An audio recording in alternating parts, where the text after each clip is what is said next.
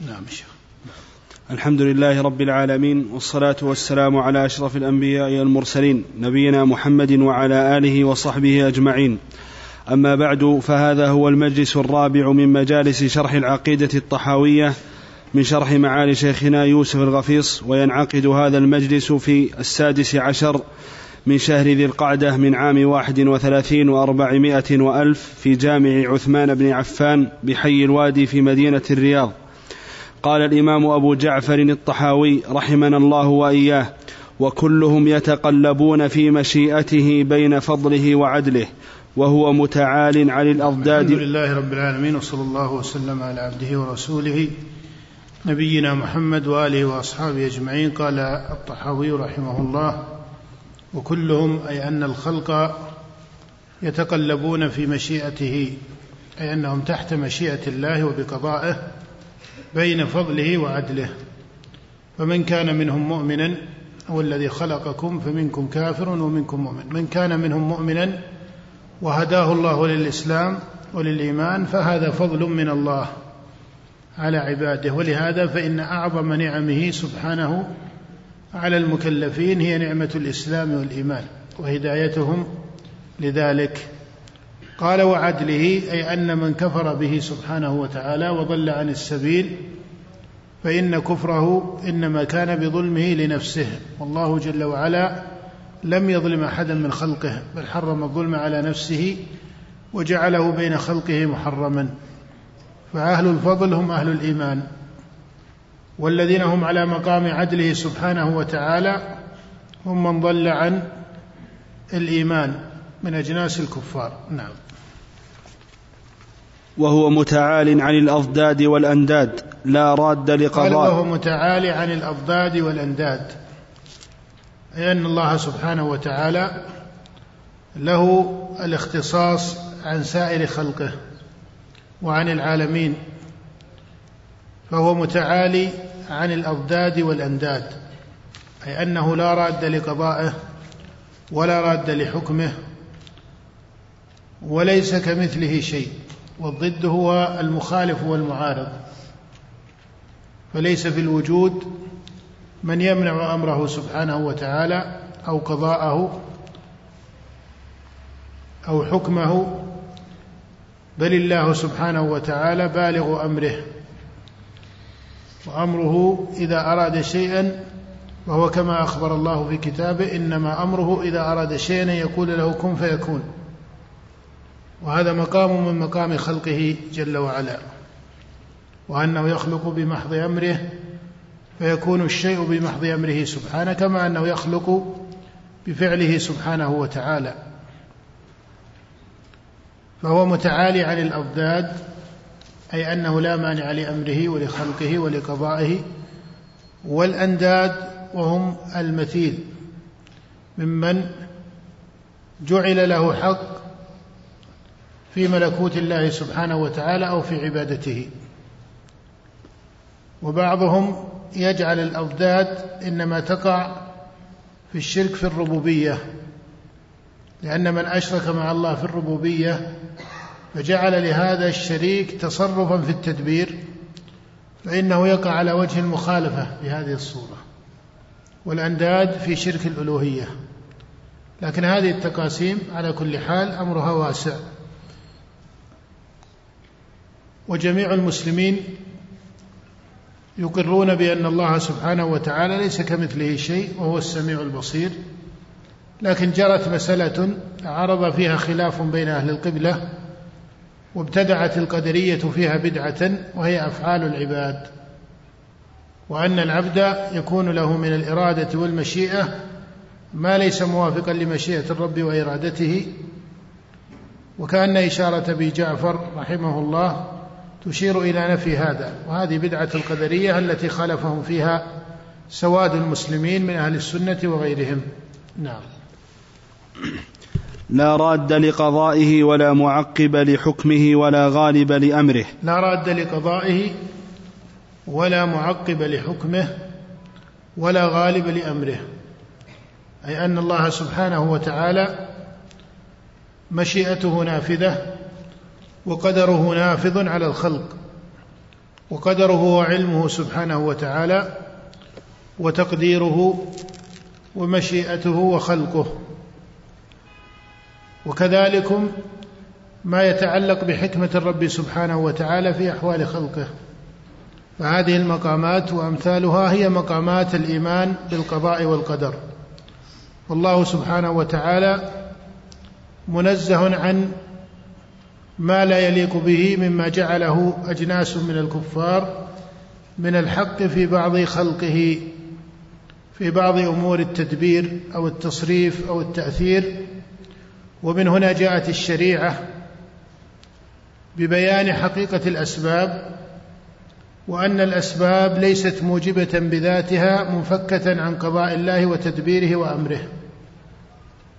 حتى فهم بعض النظار أن هذا نفي من الشريعة للأسباب وتلتبس بعض ذلك على بعض الفقهاء أيضا في بعض مفصل هذه الأسباب التي ترد في كلامهم في فقه الشريعة. والصحيح أن الأسباب ثابتة وعلى هذا مضى السلف الأول. وإنما أريد في الشريعة أن السبب الذي خلقه الله سبحانه وتعالى وجعله سببا ليس موجبا بذاته بل بجعل الله له سببا. ولكن ما فيه من قوة السببية فإنها قوة ثابتة فيه. ولكن الله سبحانه وتعالى هو الذي أجرى فيه هذه القوة وهو الذي يجري فيه أثر هذه القوة.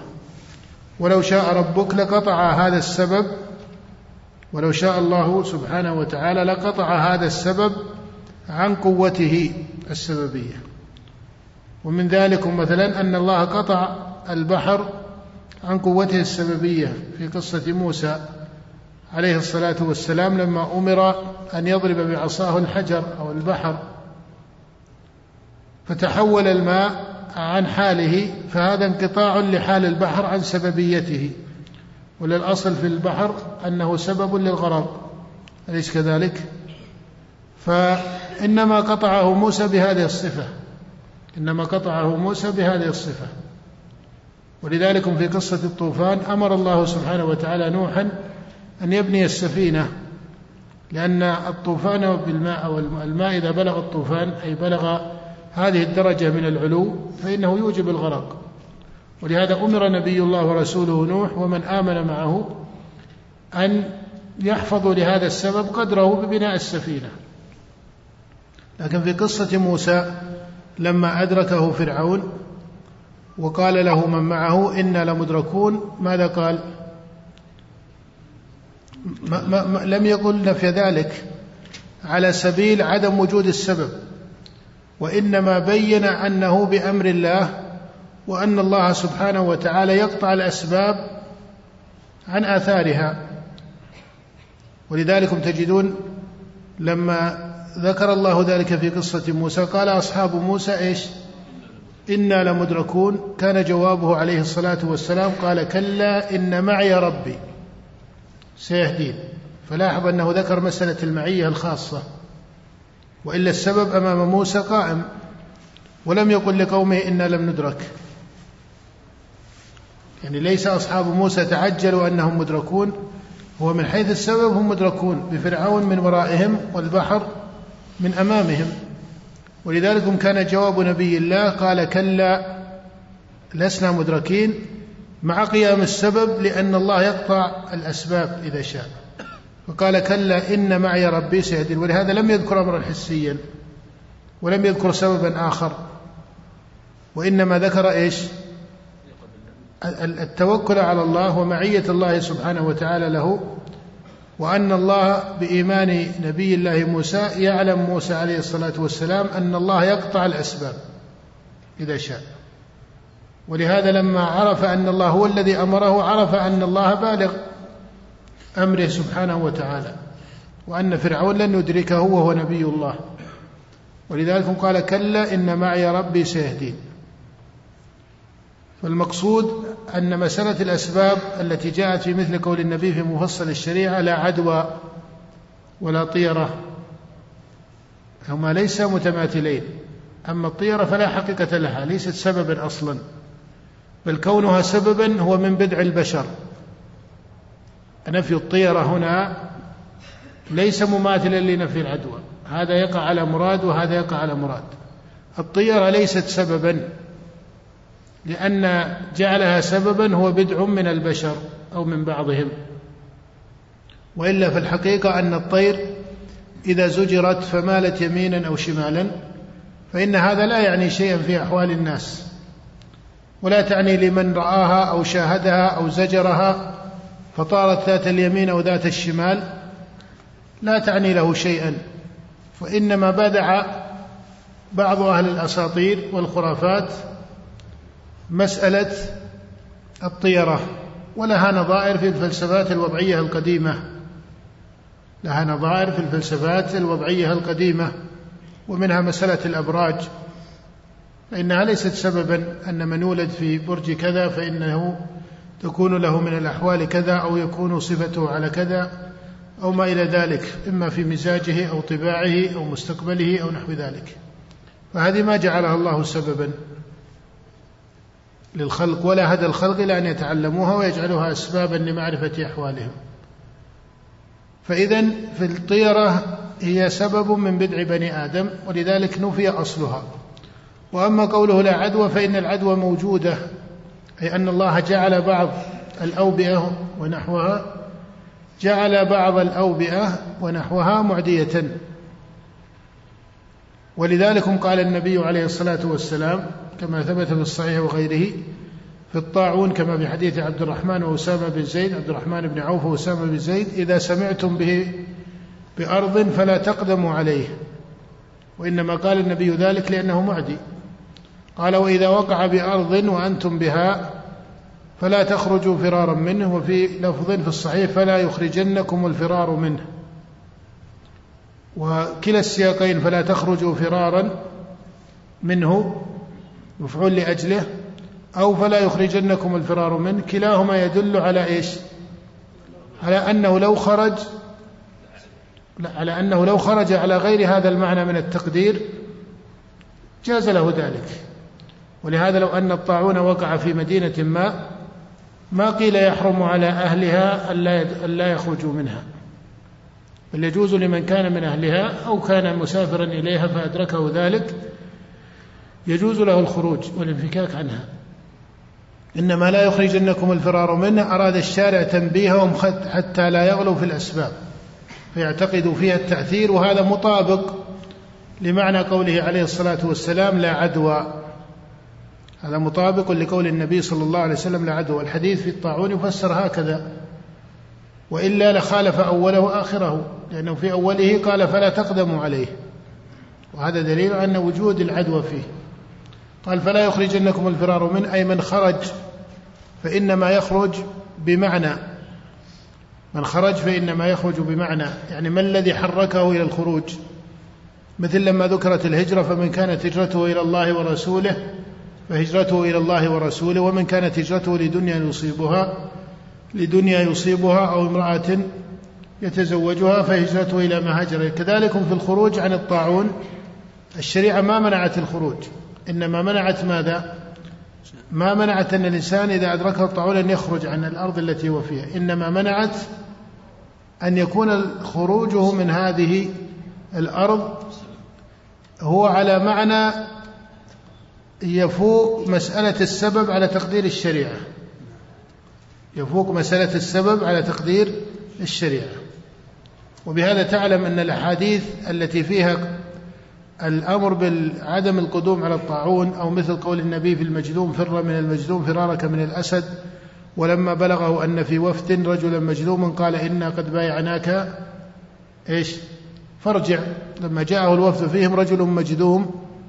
والجذام مما تقول العرب إنه يعدي لم يستقبله النبي صلى الله عليه وسلم معهم بل قال إن قد بايعناك فارجع. هذا موافق لقوله لا عدوى. هذا موافق لقوله لا عدوى. فقوله عليه الصلاة والسلام هو إثبات لهذه الأسباب على درجة الأسباب. وقوله لا عدوى هو نفي لما لها من مقام الاختصاص عن السبب الذي وضعته الشريعة إلى فوق ذلك. هذا ليس نفيا للسببية في هذه الأشياء.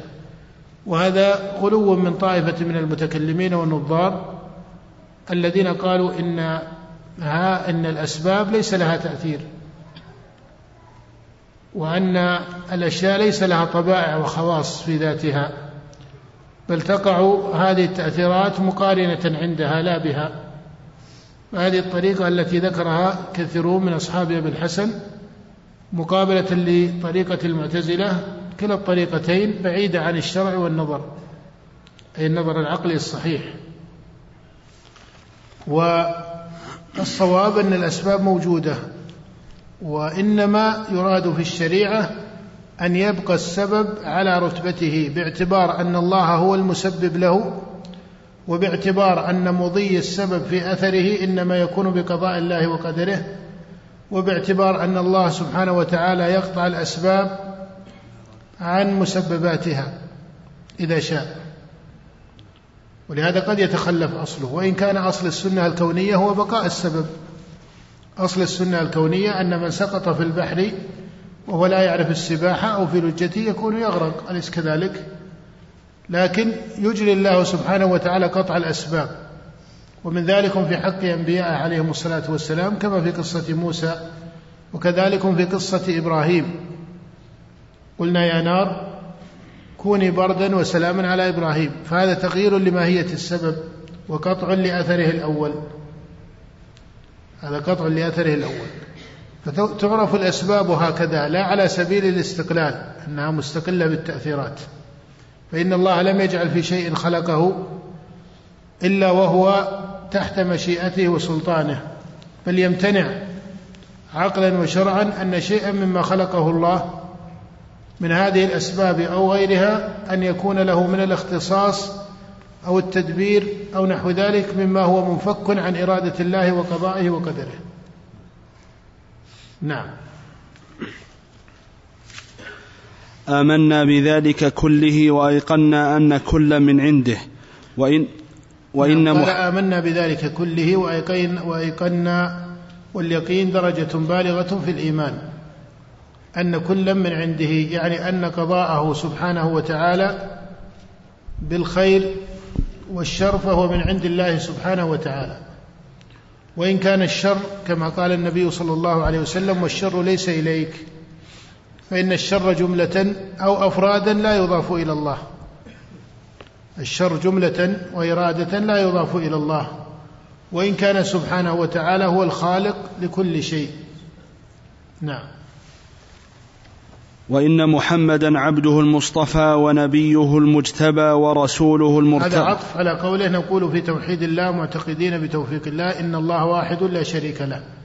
قال ولما ذكر التوحيد وجملا منه في الإلهية والتوحيد الخبري في الصفات والربوبية التوحيد الطلبي والتوحيد الخبري ذكر بعد ذلك مسألة النبوة. وهي الإيمان بمحمد عليه الصلاة والسلام. نعم. وإن محمدا عبده المصطفى ونبيه المجتبى ورسوله المرتضى وأنه خاتم الأنبياء وإمام الأتقياء وسيد أن أبا جعفر ذكر مسألة الأنبياء بجملة لكان أصح. لأن طريقة القرآن إذا ذكرت مقامات الإيمان فذكر الإيمان بالله ذكر بعده مقام الأنبياء جملة أو مقام الرسل جملة. ومن هنا قال النبي صلى الله عليه وسلم الإيمان أن تؤمن بالله وملائكته وكتبه ورسله. وكذلك في القرآن تجدون ذكر الإيمان بالرسل يذكر جملة. نعم. وأنه خاتم الأنبياء وإمام الأتقياء وسيد المرسلين. نعم وهذا معلوم من الدين بالضرورة. وهو الإيمان بنبوة محمد صلى الله عليه وسلم وقد اختصه الله بفضله وجعل له اختصاصا عن غيره من الأنبياء. وهذا الاختصاص مقام منه بلغنا بخبر الله أو نبيه كجعله في القرآن خاتم الأنبياء. ما كان محمد نبا أحد من رجالكم ولكن رسول الله وخاتم النبيين. فهذا اختصاص أنه خاتم النبيين. أو يذكر هذا الاختصاص في السنة. كقول النبي صلى الله عليه وسلم فضلت على الأنبياء بست. وفي رواية فضلت على الأنبياء بخمس. جاء في حديث جابر وأبي هريرة وغيرهما في الصحيح. أعطيت جوامع الكلم ونصرت بالرعب وحلت لي الغنائم وجعلت لي الأرض طهورا ومسجدا وأرسلت إلى الخلق كافة وختم بي النبيون. فهذا مقام من تفضيله وتخصيصه عليه الصلاة والسلام نعلمه. وثمة مقام له عند الله لا يلزم أن المكلفين يطلعون عليه. ومن كرم النبي صلى الله عليه وسلم على ربه أنك إذا نظرت القرآن وجدت أن الله سبحانه وتعالى ينادي الأنبياء والرسل حتى من كان منهم من أولي العزم يناديهم بأسمائهم. هذا له استعمال في القرآن أو ورود في القرآن. له ورود في كتاب الله في قول الله تعالى مثلا في نوح قال يا نوح إنه ليس من أهلك. يا موسى إنه أنا الله. فتجد أنه يذكر اسم النبي وينادى النبي باسمه نوح وموسى وهكذا. أما النبي محمد عليه الصلاة والسلام فإن الله لما ناداه ما ناداه باسمه وإنما ناداه باسم النبوة. وما ذكر اسمه إلا خبرا. ما ذكر الله اسم محمد عليه الصلاة والسلام في القرآن إلا خبرا محمد رسول الله.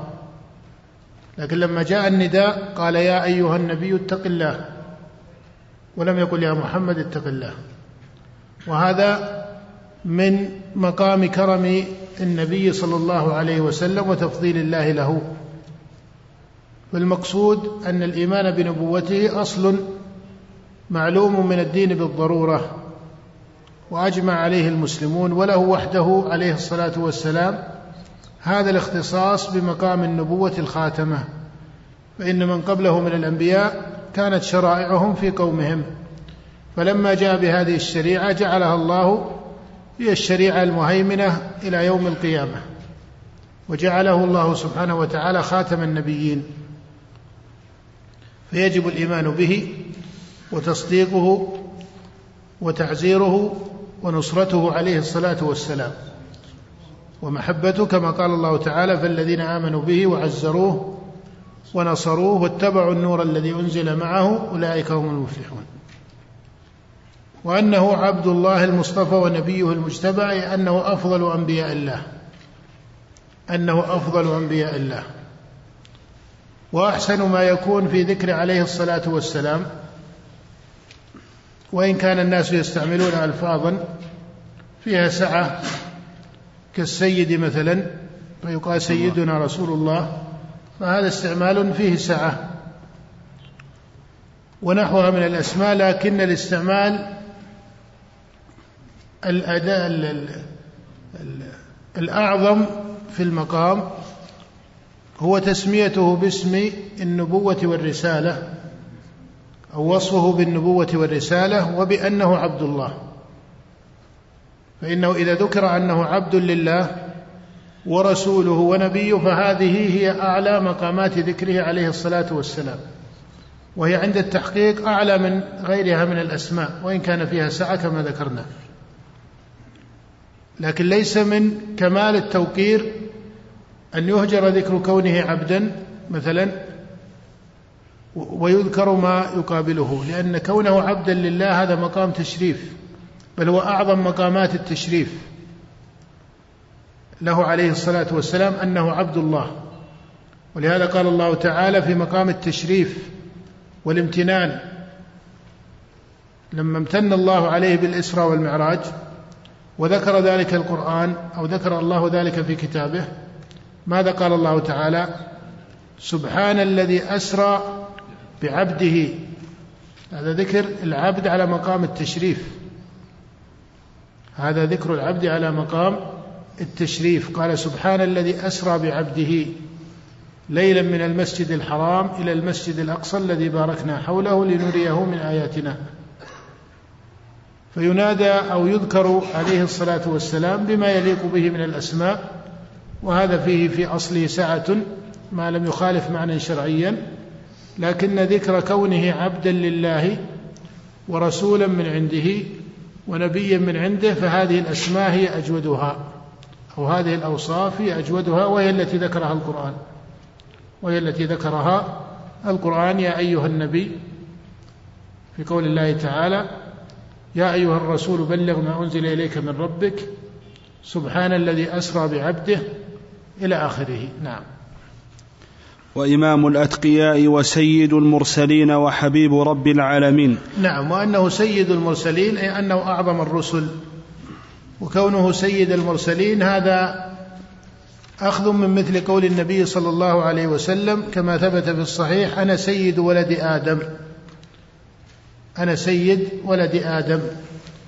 فلا شك أنه عليه الصلاة والسلام هو سيد ولد آدم كما ثبت ذلك عنه في الصحيح. قال أنا سيد ولد آدم. وذكر مقامه في الشفاعة العظمى فهو يختص بالشفاعة العظمى كما سيأتي في ذكر مقامات الشفاعة وهي الشفاعة لأهل الموقف.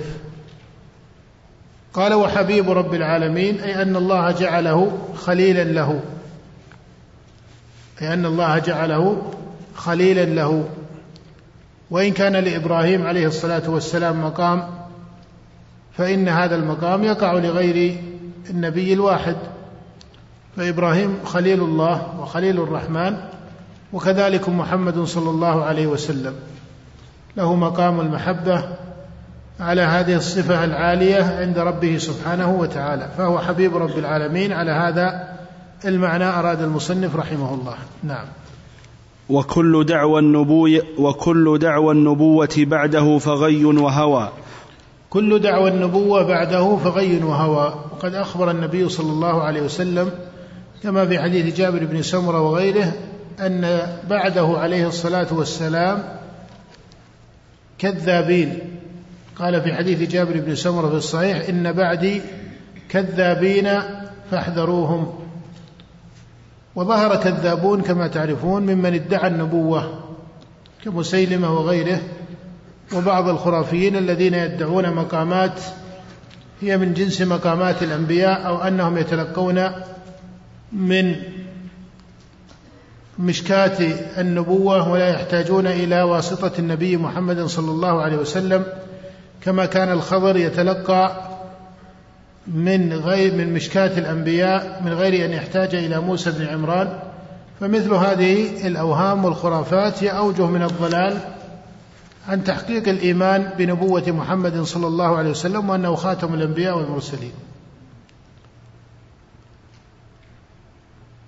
وإن كان ذلك قد يقع على سبيل دعوى النبوة كما في حال مسيلمة. فإنه ادعى النبوة وهو على مقامه في الكفر والضلال كما تعرف.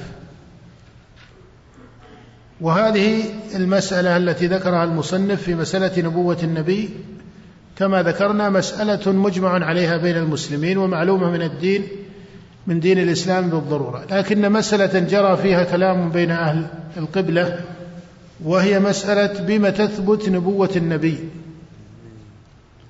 فصار كثير من أهل الكلام يقولون إن نبوة النبي تثبت بالمعجزات ويريدون بالمعجزات خوارق العادات. وجعلوا هذه المعجزات وخوارق العادات جعلوها كالطعام اليسير الذي وفد عليه كما في قصة جابر فأكل أهل الخندق جميعهم من طعام يسير. فمثل هذه الحال من الخوارق يقولون بها تثبت النبوة ويجعلون ثبوت النبي النبوة بها وحدها فيجعلون الدليل على ثبوت النبوة هو المعجزة وحده.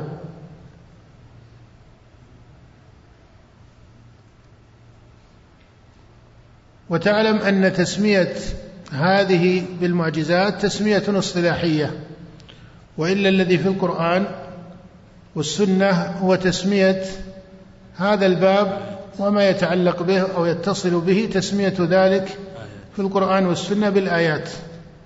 أما المعجزات فهي تسمية اصطلاحية من بعض النظار ثم دخلت في كلام غيرهم.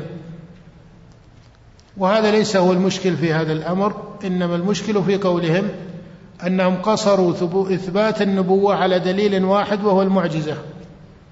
والصواب أن هذه المعجزات أو نقول الآيات على تسمية القرآن أصح أن هذه المعجزات أو الآيات تثبت بها النبوة ودليل على إثبات النبوة. ولهذا ذكرت نبوة عيسى عليه الصلاة والسلام بأنه يبرئ الأكمة والأبرص ويحيي الموتى بإذن الله. فهذه الخوارق التي حصلت أو الانقطاع عن الأحوال المعتادة لا شك أنها دليل من أدلة إثبات نبوة الأنبياء.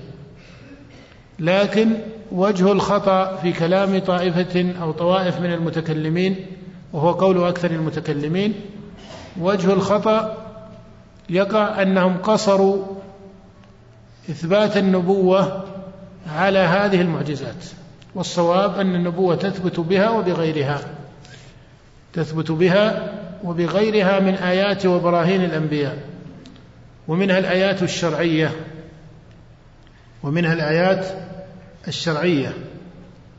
بل إنه في نبوة محمد صلى الله عليه وسلم المقام الأول في آياته هي الآيات الشرعية وهو القرآن.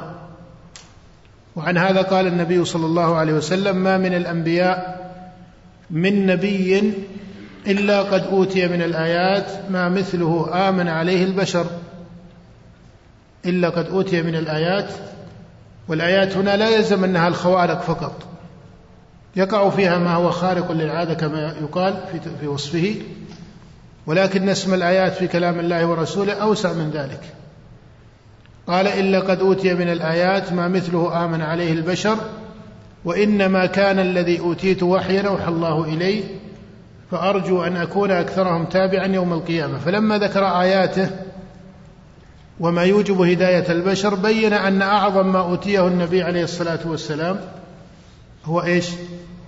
ما أوحى الله إليه وهو القرآن ما نزل عليه وهو القرآن. وكذلك جوامع الكلمة التي جاء بها. ولهذا كان قوله عليه الصلاة والسلام إذا كان يعلم بالضرورة أن القرآن آية من آيات النبي فحتى قول النبي صلى الله عليه وسلم هو من آياته. وترون أن ضمادا كما في حديث ابن عباس في الصحيح لما قدم مكة وكان من أزل شنوءة وكان يرقي من هذه الريح من مس الجن ويعالج على طرق الجاهليين فسمع سفهاء من أهل مكة يقولون إن محمدا مجنون فقال لو أني رأيت هذا الرجل لعل الله يشفيه على يدي. قال فلقيه فما رأى معجزة أي خارقا للعادة. إنما رأى رجلا كان قومه يقولون إنه مجنون وتوهم ضماد أنه كذلك ولم يعرف معنى النبوة أو أنه نبي ولم يسمع بذلك عنه قبل ذلك. إنما ظنه من سفهاء إنما ظنه كذلك كما قال سفهاء من أهل مكة. فلما جلس بين يدي النبي وقال يا محمد إني سمعت ما يقول قومك وإني أرقي من هذه الريح فهل لك؟ فحدثه النبي ما قرأ عليه القرآن بل قال له كلاما من كلام الأنبياء وهو ما يسمى عند الفقهاء بخطبة الحاجة. إن الحمد لله من يهده الله فلا مضل له ومن يضلل فلا هادي له وأشهد أن لا إله إلا الله وحده لا شريك له. فقال ضماد أعد علي كلماتك هؤلاء فعادها ثلاث مرات فقال ضماد لقد سمعت قول السحرة وقول الكهنة وقول الشعراء فما سمعت مثل كلماتك هؤلاء ولقد بلغنا نعوس البحر هات يدك أبايعك على الإسلام. فابتدأ مقام التصديق عنده بهذا البرهان.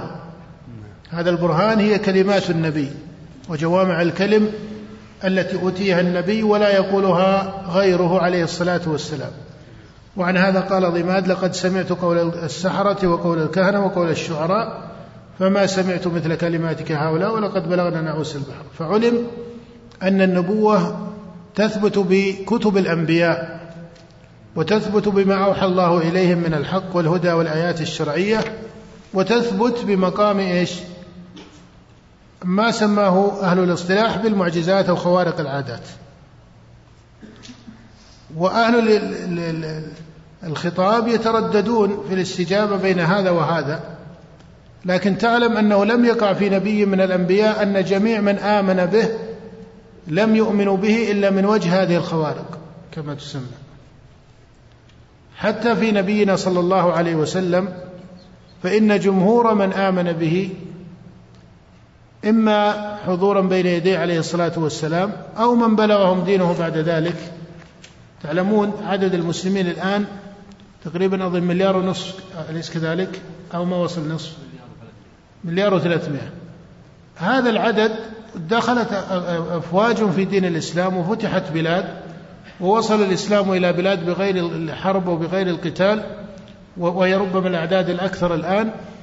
جميع من دخلوا دين الإسلام ما كانوا يسألون عن ماذا أو, أو أكثر من دخل دين الإسلام ما يتقصدون هذا السؤال أصلا. ولذلك لما كتب النبي إلى هرقل كما في حديث ابن عباس المتفق على صحته هرقل لما بلغه هذا الكتاب من النبي صلى الله عليه وسلم ودعا أبا سفيان وسأله أسئلة معروفة رواها أصحاب الصحيح في حديث ابن عباس رضي الله عنهما.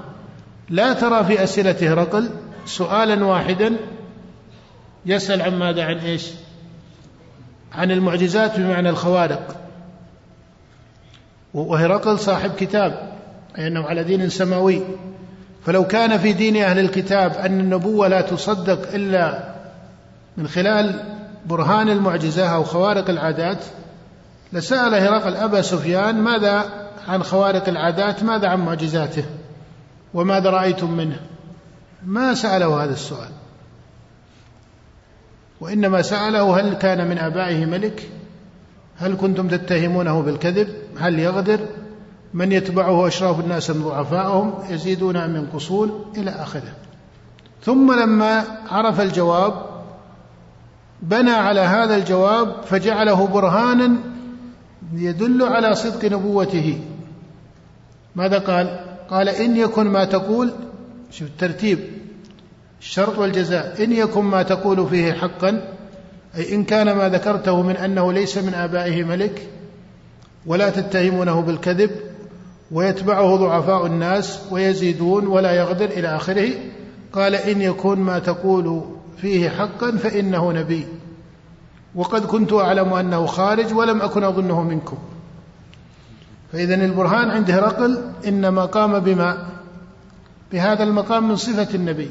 فإذا النبوة تثبت بآياته الشرعية وتثبت بصفته.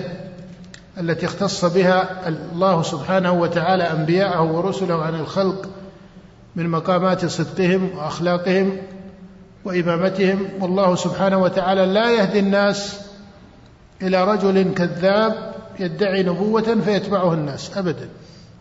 وأنت تعلم أن قلوب الخلق هي بأمر الله سبحانه وتعالى والله جل وعلا يحول بين المرء وقلبه كما في القرآن.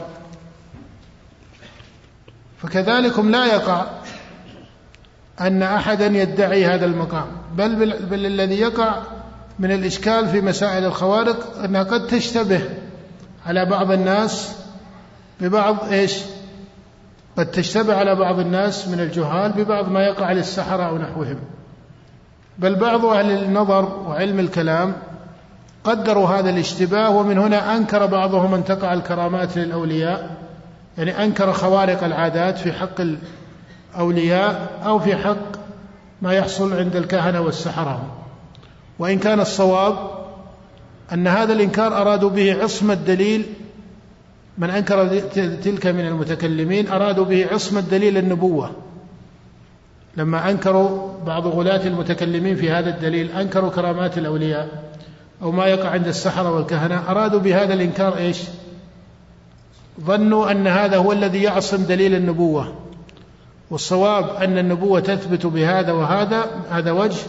الوجه الثاني أن مقام آيات الأنبياء التي تسمى معجزات ماهيتها تختلف عن ماهية إيش؟ كرامات الأولياء ومن باب أولى عما يكون للسحرة.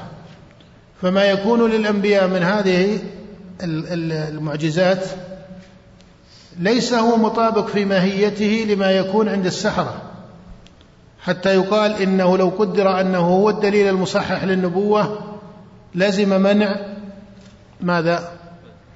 لزم إنكار الثاني كما صار إليه طائفة من المتكلمين وقالوا إن هذا هو الذي يعصم دليل النبوة عن السقط والاختلاف. هذا خطأ من وجهين الوجه الأول هو أن النبوة تثبت بغير ذلك وأنت ترى مشرك العرب ما أحد منهم يقول للنبي صلى الله عليه وسلم هات آية معجزة على معنى إيش؟ الخوارق للعادات. النبي يأتيهم في المسجد الحرام ويدعوهم إلى التوحيد والإيمان وما كان مشهورا عند العرب في جاهليتهم ولا أن النبي لما قدم المدينة وجعل إلى أهل المدينة وفيهم من هم من أهل الأوثان وفيهم أهل الكتاب كما تعرف في شعوب اليهود التي كانت بالمدينة من بني النضير وبني قينقاع وقريظة. هؤلاء ما قام قائمهم وقالوا للنبي أقم برهان النبوة بمعجزة وخارق للعادة. بل كثير مما حصل للنبي صلى الله عليه وسلم من هذه البراهين التي هي معجزات أو خوارق كما يسمونها في الاصطلاح. أكثرها حصل بين ظهراني المؤمنين. أكثرها حصل بين ظهراني المؤمنين فهي وجه من شواهد النبوة وتصدق بها النبوة ولا شك لكن لا يجوز أن يقال إن النبوة مقصورة عليها فهذا وجه من الوهم عند أكثر المتكلمين ووهم طائفة من المتكلمين وإن كان هذا لا يقول به جميعهم الذين لم يفرقوا في ماهيتها بين ما يقع للنبي وما يقع للولي وما يقع للساحر والكاهن. فهذا وهم أشد وإن كان الذي تلبس به ليس جميع من قال بالأصل الأول من المتكلمين إنما طائفة منهم الذين أنكروا كرامات الأولياء على هذا الترتيب. وهذا وهم بل الصواب الذي عليه أئمة السنة وهو مذهب الصحابة وعليه أكثر المتكلمين وأكثر النظار أن ماهية ما يقع للأنبياء والرسل متعالي في درجته وماهيته عما يقع لمن؟ للأولياء وأن ما يقع للأولياء متعالي عما يقع للسحرة. ولهذا ما يقع للسحرة هو من التلبيس. ومن التلبيس الذي له حقيقة باعتبار الأمور المقدور عليها من قبل الشياطين. من قبل الشياطين وهم الجن. ولهذا السحر لا يكون إلا عن شرك بالجن. أي يشركون الجن في عبادتهم؟ ولهذا كل ساحر يتلبس بالسحر حقيقة. فإنه يكون كذلك. وإن كان الناس قد يتوسعون في اسم السحر وعن هذا فرق بعض أهل العلم في السحر. يكون كذا أو كذا فقالوا لا إنما نقول صف لنا سحرك. لأن بعض الأحوال من التصرفات التي هي تنبني على خفة اليد قد يسميها بعض الناس سحرا فيحصل هذا الالتباس. وإن كان المقصود إذا ذكر السحر الذي ذكره الله في القرآن كما في قصة أصحاب موسى ومع فرعون فهؤلاء إنما كانوا مشركين. فما يقع للسحرة إنما هو من مقدور الجن. لا يحصل للسحرة أمر زائد عن مقدور الجن. غاية ما يقع من السحرة من خوارق العادات غايته ما هو إن لم يكن كذبا وتلبيسا فهو يكون من باب إيش؟ ما هو مقدور للجن. أما ما يقع للأولياء من الكرامات فهو متعالي عن مقدور الجن. ومن باب أعلى منه ما يقع لمن؟ للأنبياء عليهم الصلاة والسلام. يعني الله سبحانه وتعالى لما جعل النار بردا وسلاما على إبراهيم. هذا ما ما يستطيعه ساحر ولا كاهن. ليش؟ لأنه متعالي عن قدرة الجن. صحيح الجن لهم قدرة أكثر من الإنس في أمور قد يحملون الإنسان فلا ترى أنه محمول فترى أنه كأنما طار في الهواء. لماذا؟ لأن الجن حملته والله يقول إنه يراكم هو وقبيله من حيث لا ترونه. فهذا مقدور للجن أنه تجد أنه يتحرك أو أو ينتقل من مكان إلى مكان بسرعة معينة. مثل ما في قصة سليمان في لما ذكر مالك حاكمة اليمن قال عفريت من الجن أنا آتيك به قبل أن تقوم من مقام. قال الذي عنده علم من الكتاب أنا آتيك به قبل أن يرتد إليك طرفك. فانظر إلى الفرق بين المقامين مقام الولي ومقام الجن. النار لما جعلها الله بردا وسلاما على إبراهيم هذا متعالي عن قدرة الجن. لا يستطيع كاهن ولا ساحر ولا جني ولا ولا بشر ولا خلق أن يجعل النار بردا وسلاما على أحد. إنما هذا من أمر الله سبحانه وتعالى لا لا يقدر عليه إلا الله. فاذا هذا معنى يجب معرفته أن ما للأنبياء مثله ما كان لعيسى يبرئ الأكمه والأبرص وإيش؟ ويحيي الموتى بإذن الله. هذا ولذلك لاحظوا لما ذكر مقاما لعيسى عليه الصلاة والسلام أشير إلى أنه على مقام التخصيص وأن هذا بأمر الله لا بأمر عيسى في حقيقته. ولهذا قال الله تعالى بإذن الله وعيسى عليه الصلاة والسلام من أدبه مع ربه إذا ذكر ذلك في نبوته بين أن هذا بإذن ربه سبحانه وتعالى. فهو يحيي الموتى لكن بإذن الله. لا أن هذا له اختصاص به عن ربه سبحانه وتعالى. فإذا آيات الأنبياء النبوة تثبت بآيات يمضيها الله سبحانه وتعالى وهي آيات شرعية وآيات كونية. وما سمي عند المتكلمين بالمعجزة فهو وجه من أوجه إثبات النبوة لكن إذا تأملت في سير الأنبياء ونبينا عليه الصلاة والسلام بخاصة ما وجدت أن العرب واليهود والنصارى الذين بلغته دعوتهم في حياته أو بعد مواته لا تجد أن غالبهم يسألون هذا السؤال أو يقصرون النبوة عليه. وإن كان إذا وقع أو علم فإنه يقود بعض الخلق إما إلى الإيمان إن كان ليس مؤمنا أو إلى تحقيق الإيمان إن كان مؤمنا. ولهذا المؤمنون من الصحابة لما صار ما صار في قصة طعام جابر في الخندق وبارك الله سبحانه وتعالى فيه صار هذا تثبيتا للإيمان. صار هذا تثبيتا للإيمان. صار هذا تثبيتا لإيمانهم. مثل ما في قصة إبراهيم قال رب أرني كيف تحيي الموتى؟ قال ولم تؤمن؟ قال بلى. فهذا من طمأنينة المؤمنين.